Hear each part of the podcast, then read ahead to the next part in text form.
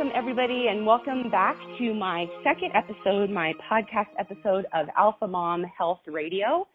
I am here today with my friend and co-host Paula Williams, and we are going to be discussing fermented foods today. So welcome, Paula. Thanks for joining me. Good morning, Katanya. Thanks for having me. I always look forward to your health radio episodes. This is so exciting. We're on to number 2, and we've got so many things to talk about. But today we're going to focus on fermented foods and probiotics.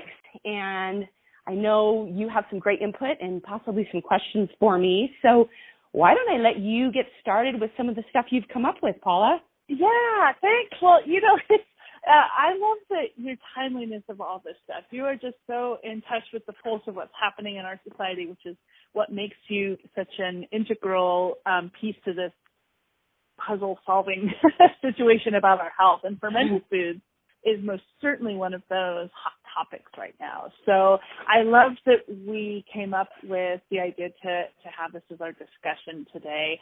And, you know, I've been integrating fermented foods into my diet a little bit more. I travel a lot. So when I am overseas, particularly in Asia or whatnot, I have been introduced to fermented foods in a very current way. The kimchi. Kimchi is one of my favorite fermented foods, but that was kind of a tough one to get started on. But yeah, right. So talk to me a little bit about the importance. I mean, why are fermented foods so important for our bodies?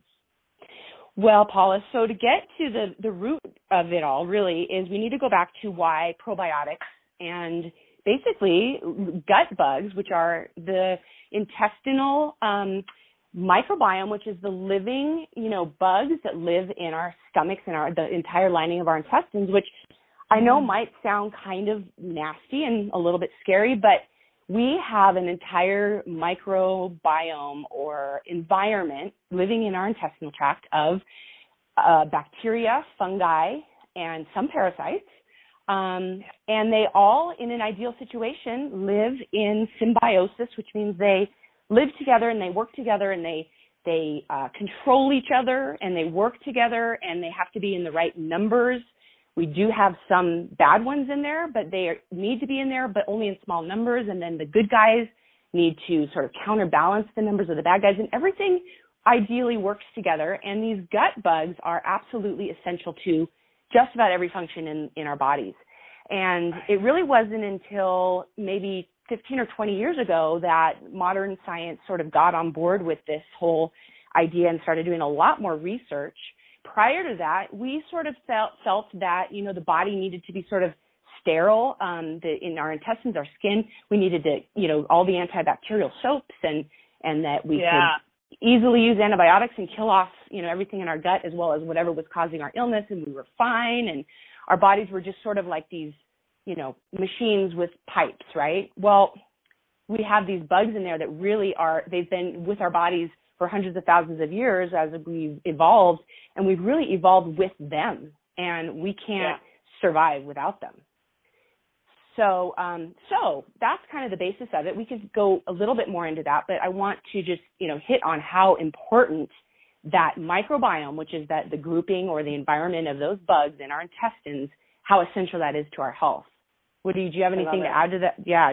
What do you think about that? Well, no, I just think that that's really important. And as you were talking about the microbiome, and it's such an important foundation. And right away, when we think about, the antibiotics and, like you said, the antibacterial soaps, I mean, we, as with so many things, we now realize the mistakes we made back then. So really understanding the importance of the microbiome in our bodies is such a great platform. So I think you explained it terrifically. So talk a little bit about the fermentation process, like what's going on for, how does fermentation then assist the microbiome that we're living with? Yeah. So there's a number of ways to add to or to nourish that gut microbiome in our intestines that we're talking about. And one of them is, of course, many of us are familiar with, popping a capsule of probiotics that then ideally goes down into our intestines and They're able to live in there and colonize and do some of their good work that they do. However, really one of the best ways to do that, which is to inoculate or colonize or help improve the numbers of those nice, healthy gut bugs in our stomachs and our intestines, is to actually eat food that contains them. And so what the best food, really one of the only foods that contains them, is fermented foods. And for fermentation, as maybe the easiest way to understand it, we most of us think of fermentation in the making of alcohol, for example. So you take juice, you know, wine, you take grape juice and you put it in a barrel or whatever. I don't know the exact process, but you let it sit for months and months, and that is fermented by yeast, and yeast creates ethyl alcohol as a byproduct, and then we have our alcohol. There's other types of fermentation that contain bacteria. The bacteria do. So any follow-ups on that before I get deeper into that? Well, my one follow-up is kind of funny because, you know, we haven't really touched yet on some of the different types of foods, but for me, I'm going to go ahead and say, you know, one of the things I love to drink is kombucha, and I'm still drinking store-bought kombucha. I haven't delved into making it myself, but one of the kombuchas that I really enjoy has an alcohol rating on it, and I wondered if you could tell me a little bit about that, because it's a black label, and they say, warning, you know, this kombucha contains alcohol. When I see that, I say, well, yeah, it's fermented yeast. Right. Right? I mean, exactly. So what is that?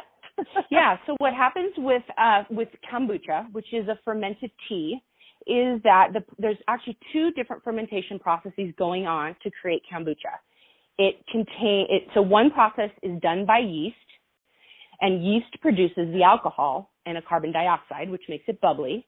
But there's also bacteria in the SCOBY, so in the whole process of creating the kombucha, there's also bacteria. So one of them produces alcohol, and the other one produces acetic acid, which actually kind of is vinegar. So you get a little bit of alcohol, but then the alcohol gets fermented by the bacteria into acetic acid. So the longer you leave it, the longer you leave the ferment, you actually start off in about 6 or 7 days, you have some alcohol content. And then after that, you start getting the bacteria fermenting the alcohol into vinegar, which is really super cool. So the longer you leave it, it actually goes away from the alcohol content. However, it does contain a little bit of alcohol, and I don't know the exact, you know, ways that they cut back on the alcohol content, whether it's sugar level. I really don't know the deep ins and outs of exactly how to do that. I just know that there's these two processes going on, and they happen at different time frames to some extent. So you can, you know, lower the alcohol content by letting it go a little longer. If you go too long, then you have too much vinegar, and then you can basically use it as a vinegar on salad. So that's what's going on there, is that it's really cool. The SCOBY, which is a symbiotic culture of bacteria and yeast, which is the little cake that you see if you've ever seen kombucha being made, that is yeast and bacteria together. So that's why what I was just saying, that one of them makes vinegar, acetic acid, and one of them makes alcohol. So that's why you're getting that. Now, the byproduct and the reason why we're drinking and eating these foods is that there's bacteria, and they're healthy, living, live bacteria, healthy bacteria, because of the process of fermentation. What it does is it eliminates the pathogenic bacteria, because of at the beginning with salt or sugar or whatever you're starting with. And then in the end, because of the pH balance, it becomes so a low pH becomes acidic, and then it prohibits the growth of pathogenic bacteria. So we're getting the proliferation of really healthy gut bugs in there. And then the other byproduct is that these microbes produce as additional vitamins like B vitamins, and they also turn whatever you're fermenting into a more healthy food source. So, you know, they help digest and pre-digest that food and make the nutrients more bioavailable to us. So there's all these amazing things going on. So that's amazing. Yeah, I do love that. Yeah. So let's talk about like veggies. So we talked about alcohol fermentation, and then we talked about kombucha. Yeah. Probably the healthiest way. I mean, kombucha is very healthy. The only problem with kombucha is that it can have high sugar content. mm-hmm. which is why we love it. You know, it's sweet. But you can look. One of the best products is probably the GT brand. I find it has the lowest amount of sugar.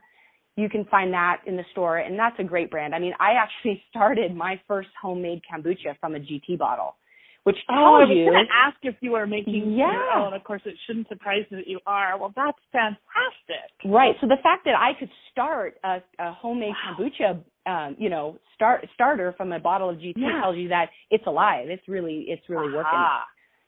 Yeah. So moving on, we can also ferment food, and vegetables is one of the biggest things fermented, and comes from cultures thousands of years old, and they're fermenting all sorts of veggies from all over the world. I mean, you were saying earlier about kimchi. Tell me a little bit about kimchi. I don't know that I've actually ever tried kimchi. So it's a fermented cabbage mixture, mostly cabbage. And it tends to be quite spicy. I don't know if other fermented vegetables are spicy, but, one of the things that I like about both kimchi and kombucha is that, when I'm in my busy day trying to do all the right things, but if I get a little bit of a craving or run down, I mean, just a sip of kombucha or one piece of fermented cabbage, it just is so satisfying and energizing, and you just can't dispute the fact that it absolutely alters the way I feel as I'm eating it. So, I mean, I don't know. That's, again, why I was excited about this topic today, because I just have been exposed to it through the cultures I've traveled in. I've never really learned that much about it. So, but, yeah, it's just mostly a cabbage. I suppose they would do other vegetables with it, but the Japanese way is just cabbage. Mm-hmm. Exactly, yeah. So, all the sauerkraut, for example, is from Northern Europe. And then they've got, Russia has something called a kvass, which is more of a drink made from, I believe, cabbage, but also beets. So it's a nice, beautiful red. But basically fermentation began, they didn't start fermentation because they had all the science telling us that, it was good for our stomach health. They started fermenting out of necessity, in the Neolithic, basically 9,000-10,000 years ago, to preserve food. So because the byproducts of alcohol and acetic acid are wonderful preservatives. So it was to preserve food through the winter and, prior to refrigeration. So every culture has preserved food, and to this day have kept it in their cuisine, and, more and more realizing how healthy it is. So every part of the world has different, whether it's a fermented root or fermented vegetables or juices made from, fermented juices, fermented milk, a lot of fermented milk and yogurts and cheeses.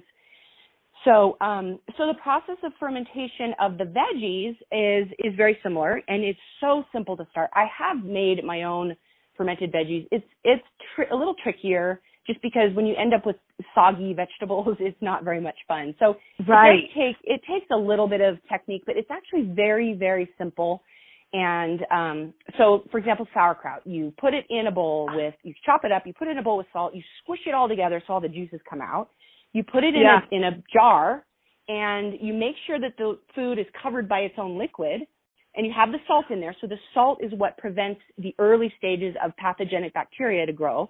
But by the time the good bacteria start growing, they then produce their own lactic acid, which kills off the bacteria. So once you're past the first few days, you don't have a lot to worry about the pathogenic bacteria. But after about 7 days, you can start eating it, and you can let it go like that for 2, 3, 4 months or a year. It is really crazy. Yeah, if you get it going, if you get it started the right way. But so what's happening is that these bacteria in the food that are naturally occurring on the food surface are starting to proliferate. They're growing, and they're producing this acetic acid that preserves the food. So we are then getting these bugs that we want to go into our digestive tract, and they're in the perfect situation to bypass the stomach acid in our stomach, and they colonize and go into our intestinal tract and are able to live in there. And they actually do a much better job of those things than a capsule from the store. And I was actually looking up some statistics, and I read that 4 ounces of sauerkraut gives you the equivalent of these beneficial bacteria that an entire bottle of probiotics gives you. Mm. Can you believe that? You know, and that's, yeah, I can, because, you know, again, I mean, in today's day and age, we don't really know what the truth about any of this stuff is that we're buying, which is why I'm so loving what you're doing. And when you very first in the beginning of this talk, when you brought up the probiotics, something that struck me was, you know, and the other side of that is we don't know what's in those capsules and how our body breaks them down and what the quality is. So eating true live fermented foods really probably is the best way to ensure that we're doing the best for our gut health, right?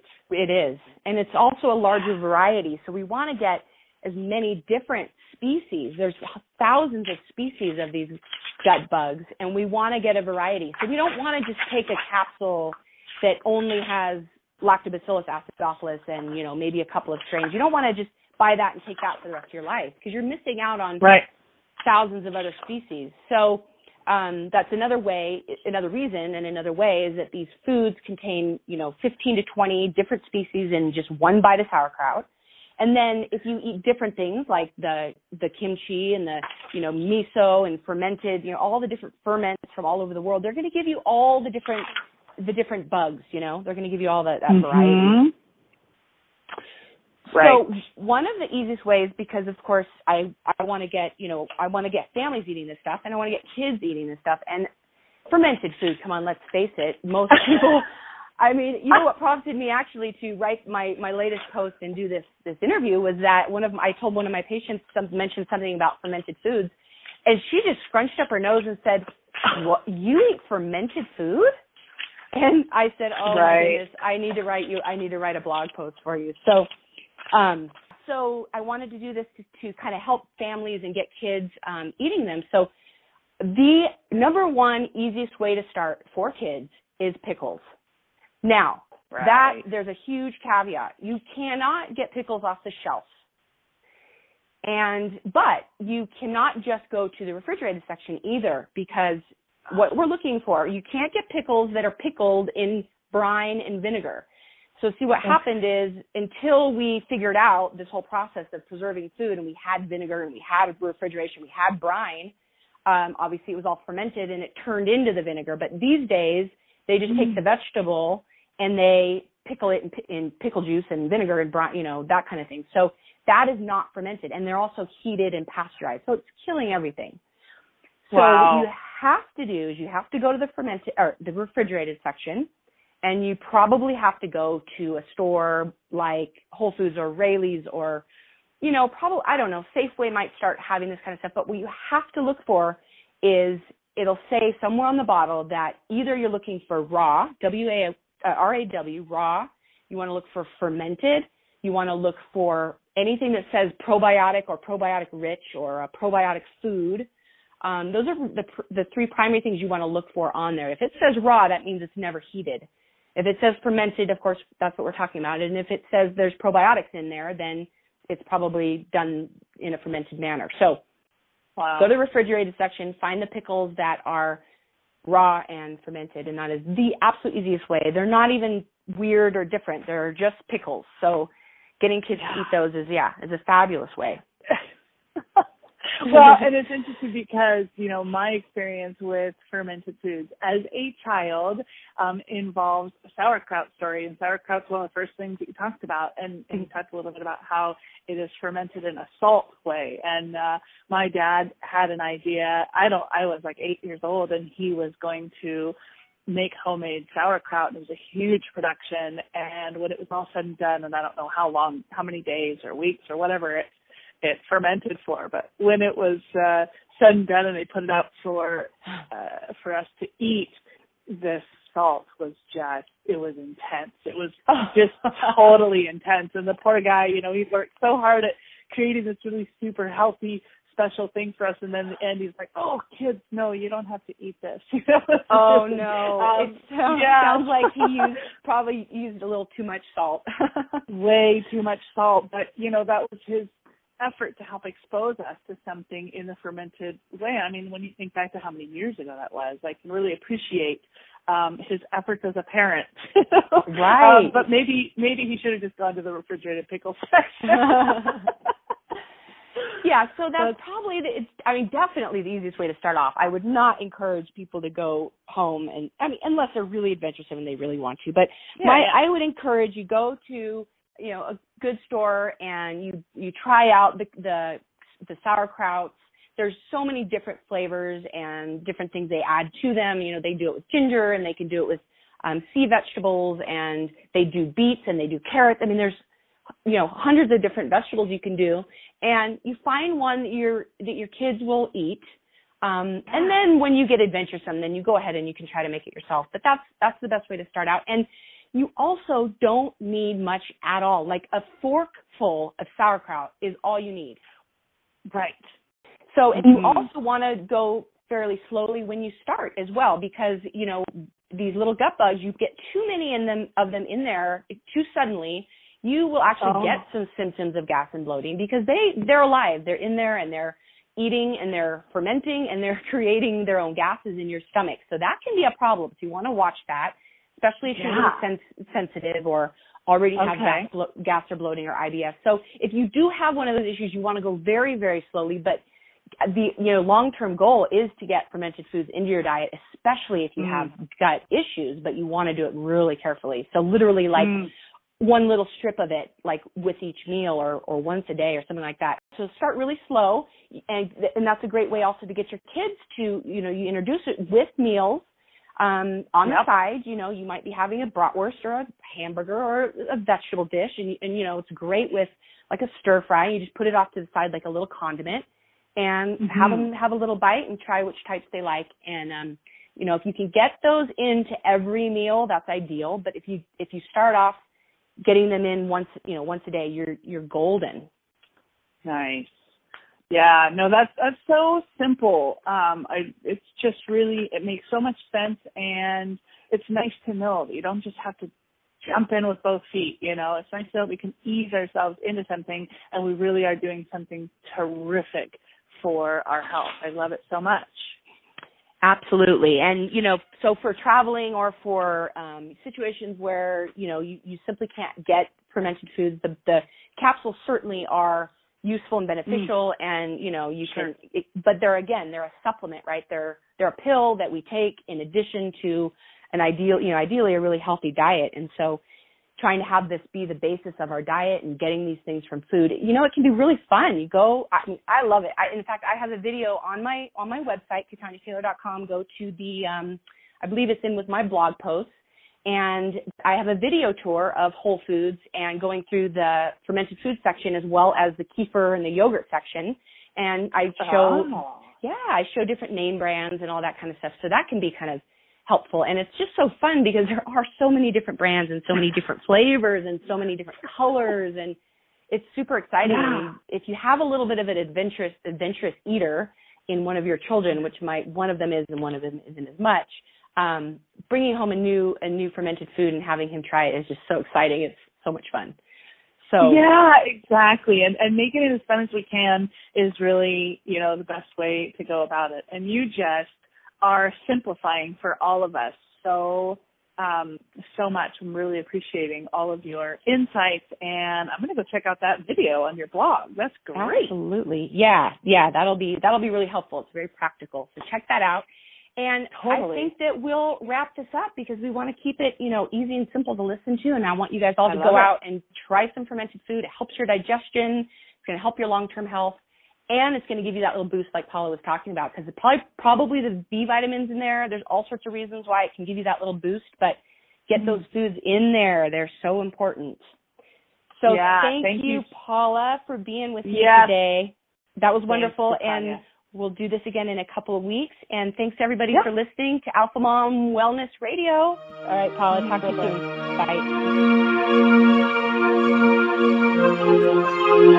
soon. Bye.